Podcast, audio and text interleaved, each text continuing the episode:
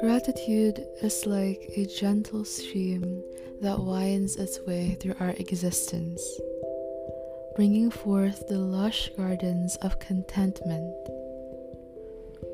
In Islam, we are reminded of its very profound significance. Allah says, If you are grateful, I will surely increase you in favor. But if you deny, indeed, my punishment is severe. Gratitude, or shukr in Arabic, is a tranquil haven for our souls, a sanctuary within the heart. Imagine, if you will, life as a grand tapestry woven with threads of both light and shade.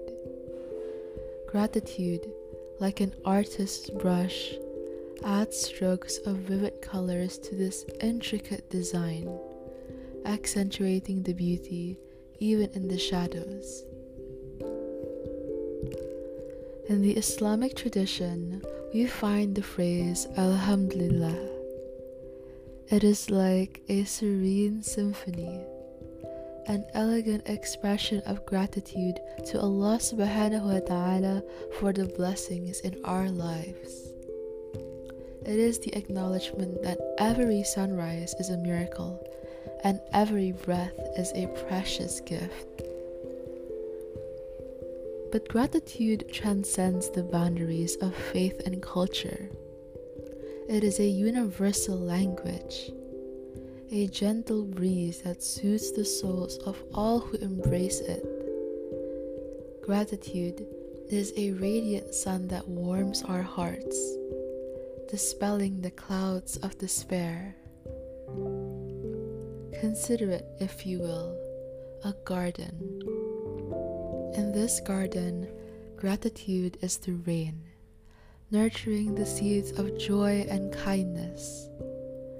With every drop, the seeds of contentment sprout, becoming resilient trees that provide shelter and sustenance for all who seek refuge beneath their branches.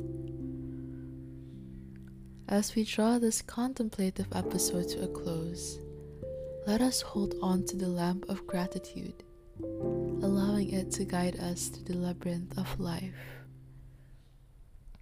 Just as a lighthouse pierces the darkness, so does gratitude illuminate our path. With love and gratitude, Sydney.